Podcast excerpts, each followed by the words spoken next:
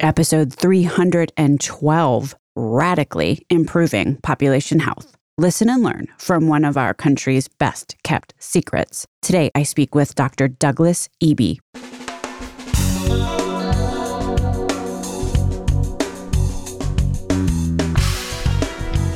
American healthcare entrepreneurs and executives you want to know.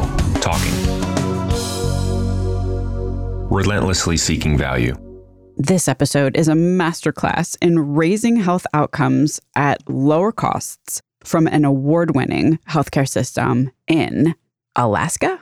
Who knew? In fact, I learned about the work of the South Central Foundation and the Nuka system of care only because I happened to listen to Swedish healthcare podcasts and heard about them on one of those shows. Color me surprised when the interview suddenly switched to English and the guest was from Alaska. Here's the short version of what's happening with the Nuka system of care, which serves Alaska Native and American Indian people. They have come as close to the triple aim as I've seen in this country. Health outcomes are superior at costs about half the average. Patients, or as they call them, customer owners, are happy. So are clinicians. How this was achieved, spoiler alert here, was not through incrementally trying to jigger the earlier and pretty much failing model of healthcare delivery that had been going on in Alaska for Alaska Natives at that time. No can do. The Nuka system of care was rebuilt pretty much from the ground up to be, for reals, patient and community centric, and to be relationship based, not transactional. Behavioral health is a built in, not, you know, like dangling off the back bumper. It's also about assembling a multidisciplinary primary care team, one in which each clinician on the team really can work at the top level of their license. Today, I have the honor and pleasure of speaking with Douglas Eby, MD, MPH, CPE. Dr. Eby is the Physician Executive Vice President of Medical Services, South Central Foundation Nuka System of Care.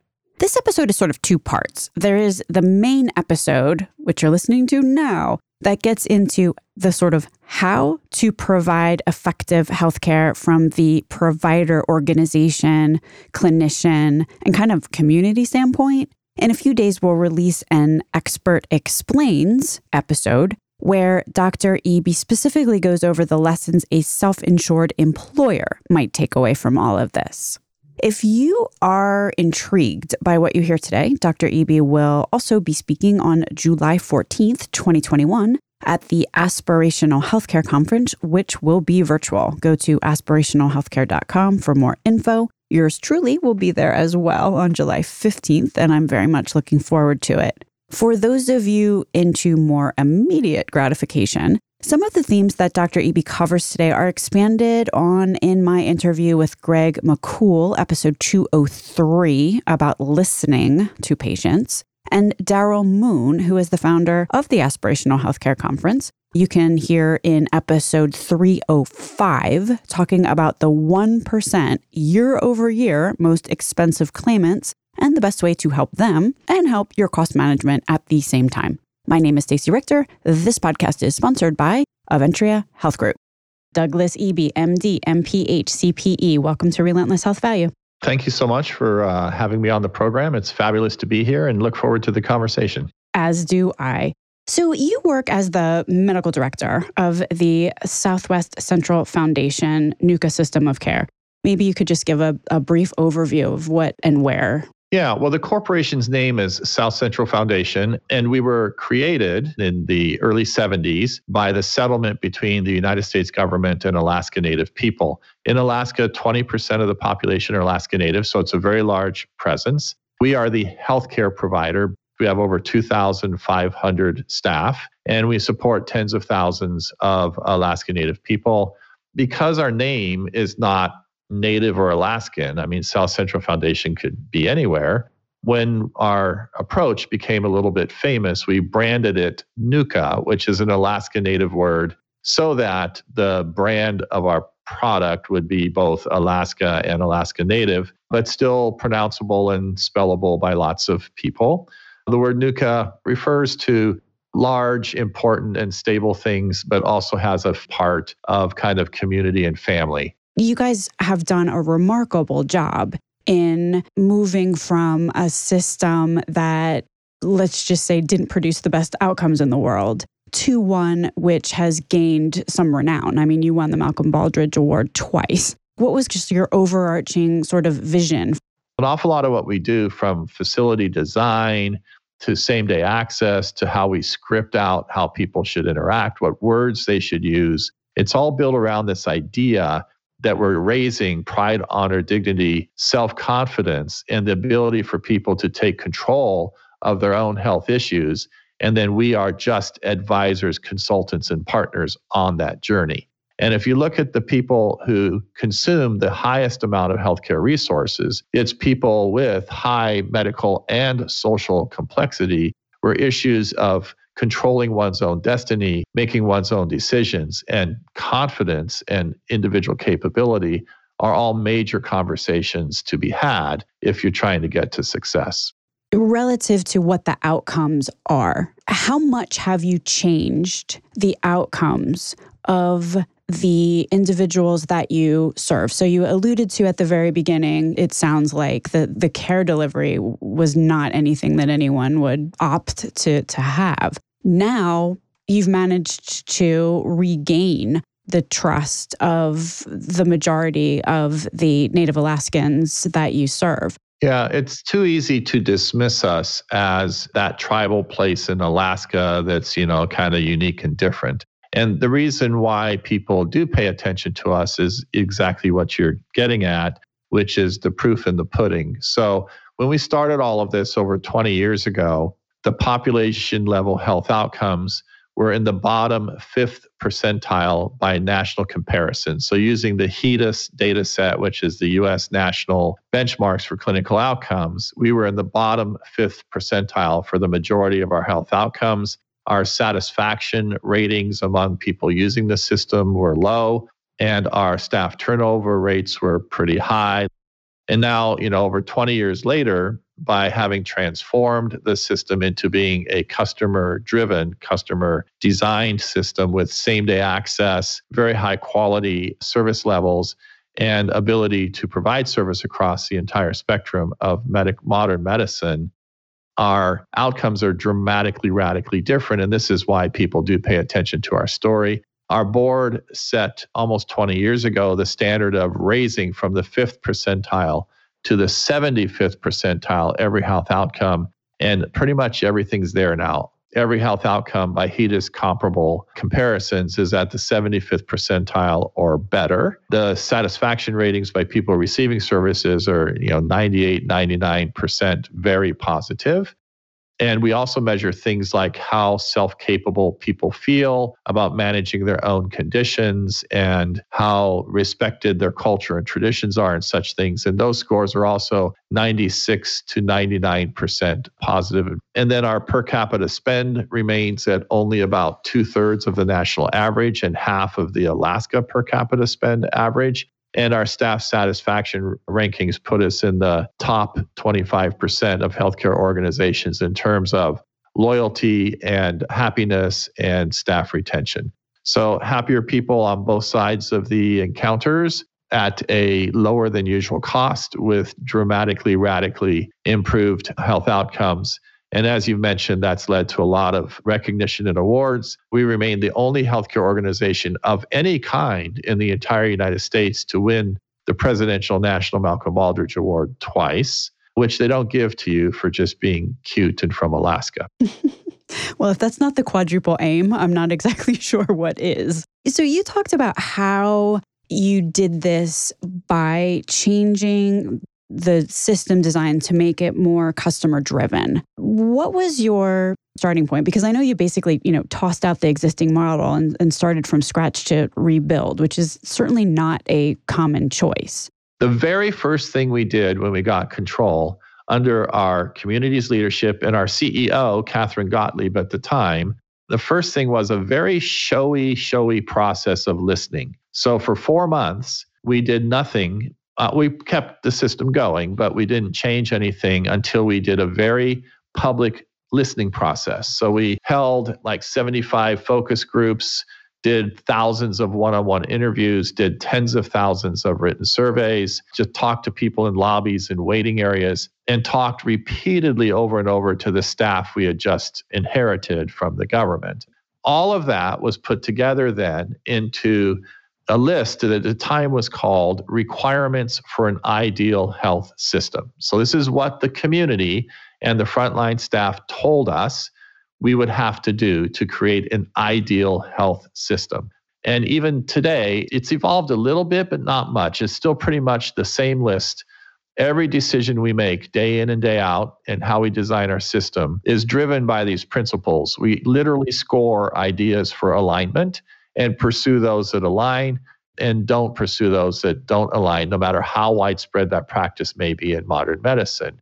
What that means is we are consumer driven, consumer designed, and us in management can stand on that and say the reason we do this is because this is what the community wanted. And here's how we know that to be true. And what did the community want? I mean, just like, I don't know how many things are on that list, but what are like the top three or four? So it's like 15 principles. It's access, it's relationship, it's partnering, it's being known, it's every encounter building on previous encounters. It's being strengths based rather than deficit based. Modern medicine is incredibly negative and deficit based. It's getting at the whole family and the whole person and avoiding and minimizing duplication and waste and then holding ourselves accountable. Several of the principles speak to being accountable in terms of measuring and reporting transparently outcomes. The one that really strikes me, and there's several that, that strike me, but the one I will ask you about first is if we're backing up for a moment, you know, one of the things that you have talked about previously is that in most industrialized countries these days, if you ask anybody in medicine, the body is made up of like many parts that aren't necessarily connected. You know, there's so many ologists. Right. There's two huge problems with modern medicine all across the world. One is how money is handled, and the US has managed to mess that up worse than any other country. But the more dominant problem that exists all around the world is this blind acceptance of the medical model. And the medical model works great for about one third of what it's applied to. So when the patient, as you call them, although we don't really use that word anymore, the people on the receiving side, we refer to as customer owners. But as people receive healthcare, about a third of the time they're passive. So this is like trauma, emergency room, operating room surgery, so forth. And when people are passive and modern medicine is applying to them the miracles of modern medicine, it's fabulous. That's miraculous, amazing, wonderful stuff. But two thirds of healthcare is driven by people living with chronic conditions diabetes, HIV, arthritis, asthma, a whole host of things. And so, for two thirds of healthcare, the modern medical model just really doesn't work because, as you said, the body is understood to be a machine.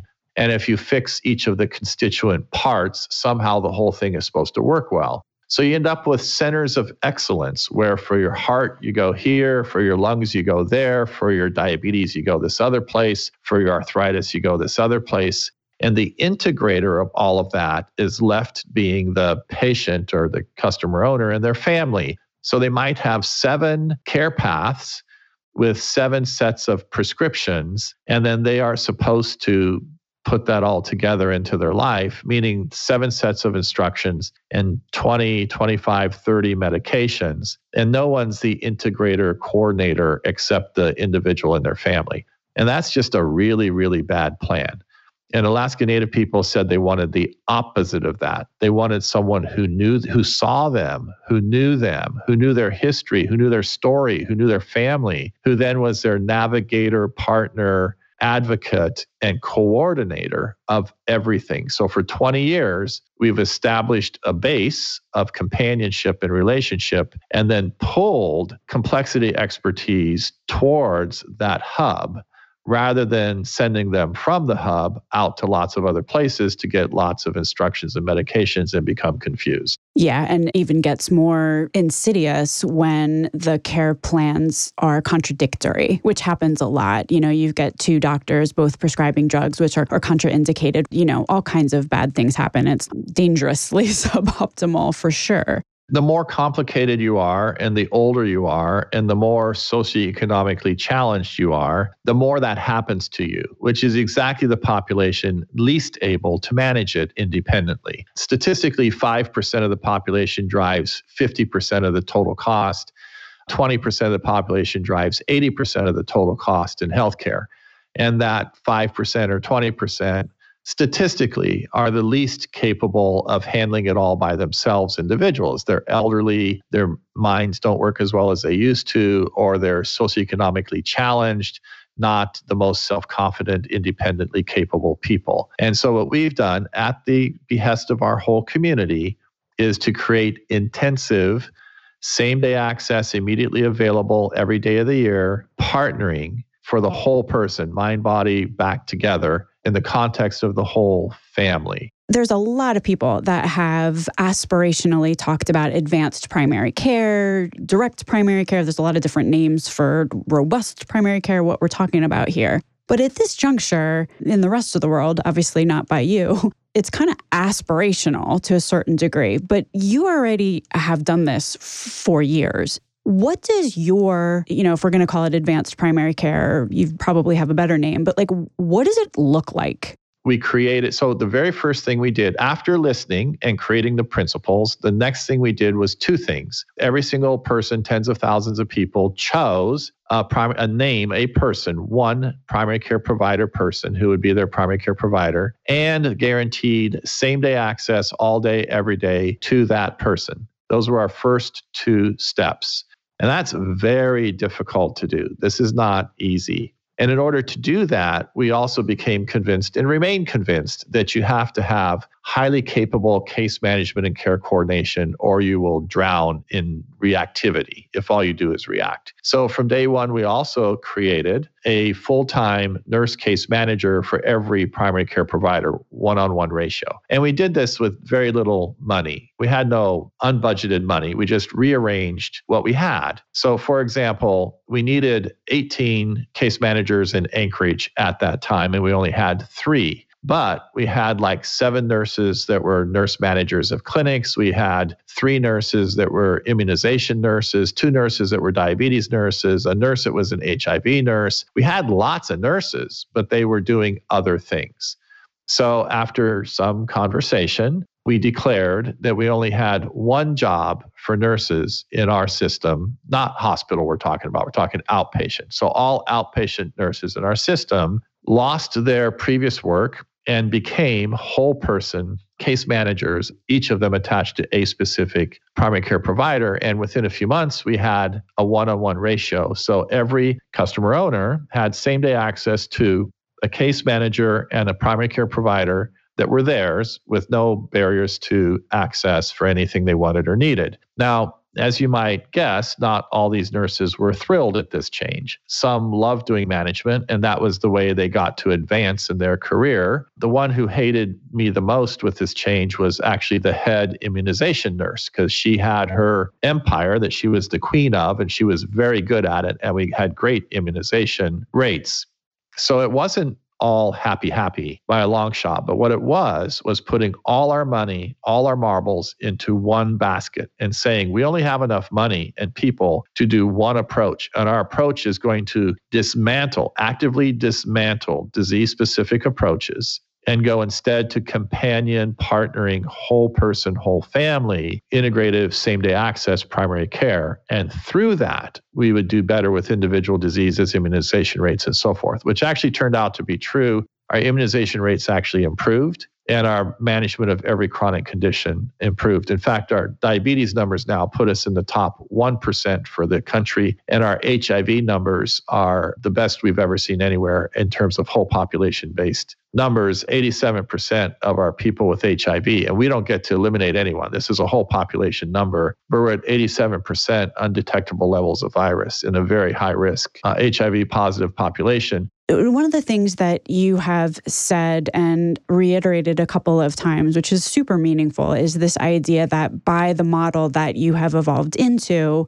actually disease management is better than when people were shuttled off to a COE someplace for that thing. what does that look like? So you've got two people now. You've got the PCP, and then you've got this nurse case manager that you were talking about. You know, if I'm a, a patient or a customer owner and I show up at my my PCP or my PCP reaches out to me, how do I get that chronic management? Like, what's the PCP doing and what's the nurse case manager responsible for? Very quickly after the initial change, we added a ton of behavioral health capability. So, the first big ad, what we call today BHCs or behavioral health consultants. And the primary care people said, oh, no, we don't really need them. We're good at that. That's why we're in primary care. We said, well, try it, see how it goes.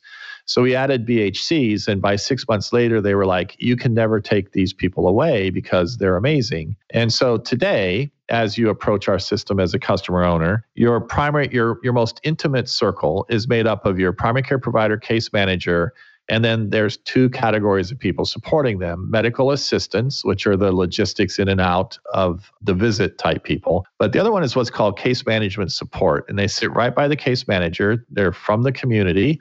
They are not clinically trained, but they're very good support people and they handle lots of the interactions. So your phone calls and emails and texts go straight to the team, and it's often that CMS that's helping manage that flow of connectivity and, and input. You don't go through a call center, you don't call the front desk, you connect directly to the team, and then the team sits all together. We've done a lot of things. For example, we've eliminated all nurses' stations, all private offices, everything's in integrated care team environments. So, and the majority of our interactions, even before COVID, were virtual email, text, video. Only 30% were in person, even before COVID.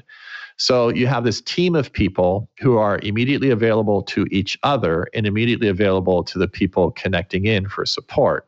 And then in our right sized clinics, and we can talk about how big a clinic should be in some point here, but we've right sized all of our clinics to feel personal and intimate, but still have economies of scale. So five or six primary care teams are supported by two behaviorists, a dietitian, an integrated clinical pharmacist, and a couple of midwives and a social worker that every clinic has that collection of people who do not have separate schedules. They're just there to support the primary care team. And then shared across clinics, we have complexity experts.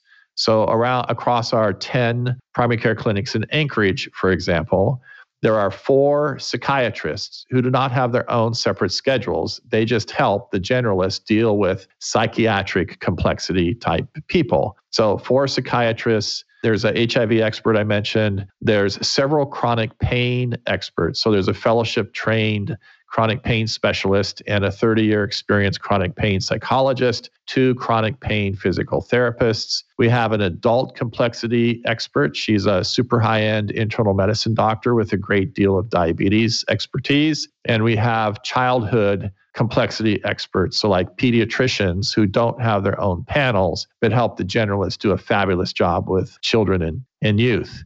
And then we have home visiting extenders. We used to have a home health agency, but we delicensed them so we can move them out of oppressive regulatory control. And they're now just extenders into the homes, nurses, nurse practitioners, and lay people that go into homes as extenders of the primary care team. So as you interact with us, all of that's available to you, which means we refer out to specialists 65% less often than we used to. And by the way, other things that happened, you know, over uh, 30% reduction in hospital admissions and hospital days, over 40% reduction in ER use, and we use less medications, labs, and radiology. So it's something that like ChenMed does and, you know, like tumor boards do, where you get a number of people who are have different expertise and you all get together and you discuss what the best next steps are for any particular individual. It sounds like that's what you're doing. So who's around that table? Is it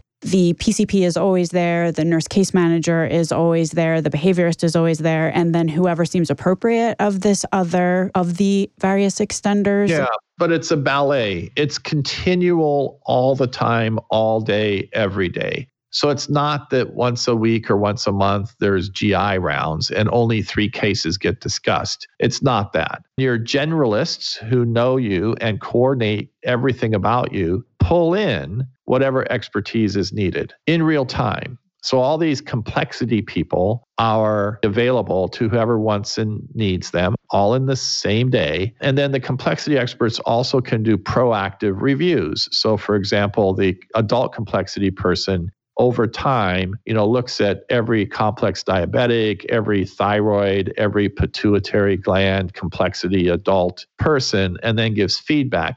So it goes both ways from a push from a consumer owner and a pull from a complexity expert so that the customer owner in the end gets everything they need and the generalist is supported so they have confidence that they're providing everything the person needs. Because the great problem with generalists is they get anxious. Well, I'm not really a deep dive expert in this particular thing. But if you have an expert at your elbow, then you have confidence as a generalist that you're providing best in class care without having to send them somewhere else. Yeah. So, how big is the patient panel of an average PCP? You know, the national average is between two and 3,000, which is ridiculous. You can't do intimate, know them, so forth. Our panel sizes are right around a 1,000. We think that's actually still high. We'd rather be at 800 or 900. We do complexity adjustments. So if you have lots of super complex people, the actual number of humans then is a little bit lower. And then all the family capable generalist primary care providers, in addition, support one, two, or three remote villages. So your local panels around, let's say, a thousand people, 900 or a thousand, and then you have another one, two, or 300 people that you're supporting remotely who have a clinic staffed by a community health aide or a PA or nurse practitioner that then you're the backup support and is there anything that you learned particularly about the outreach? You know, like one of the big problems with healthcare in all industrialized nations, I'm going to assume, is that it's the patients who maybe most need your help are the exact ones who are not raising their hand and coming in. Correct. So we don't get to not include anyone. Our obligation is to every single Alaska Native person within our geographic area.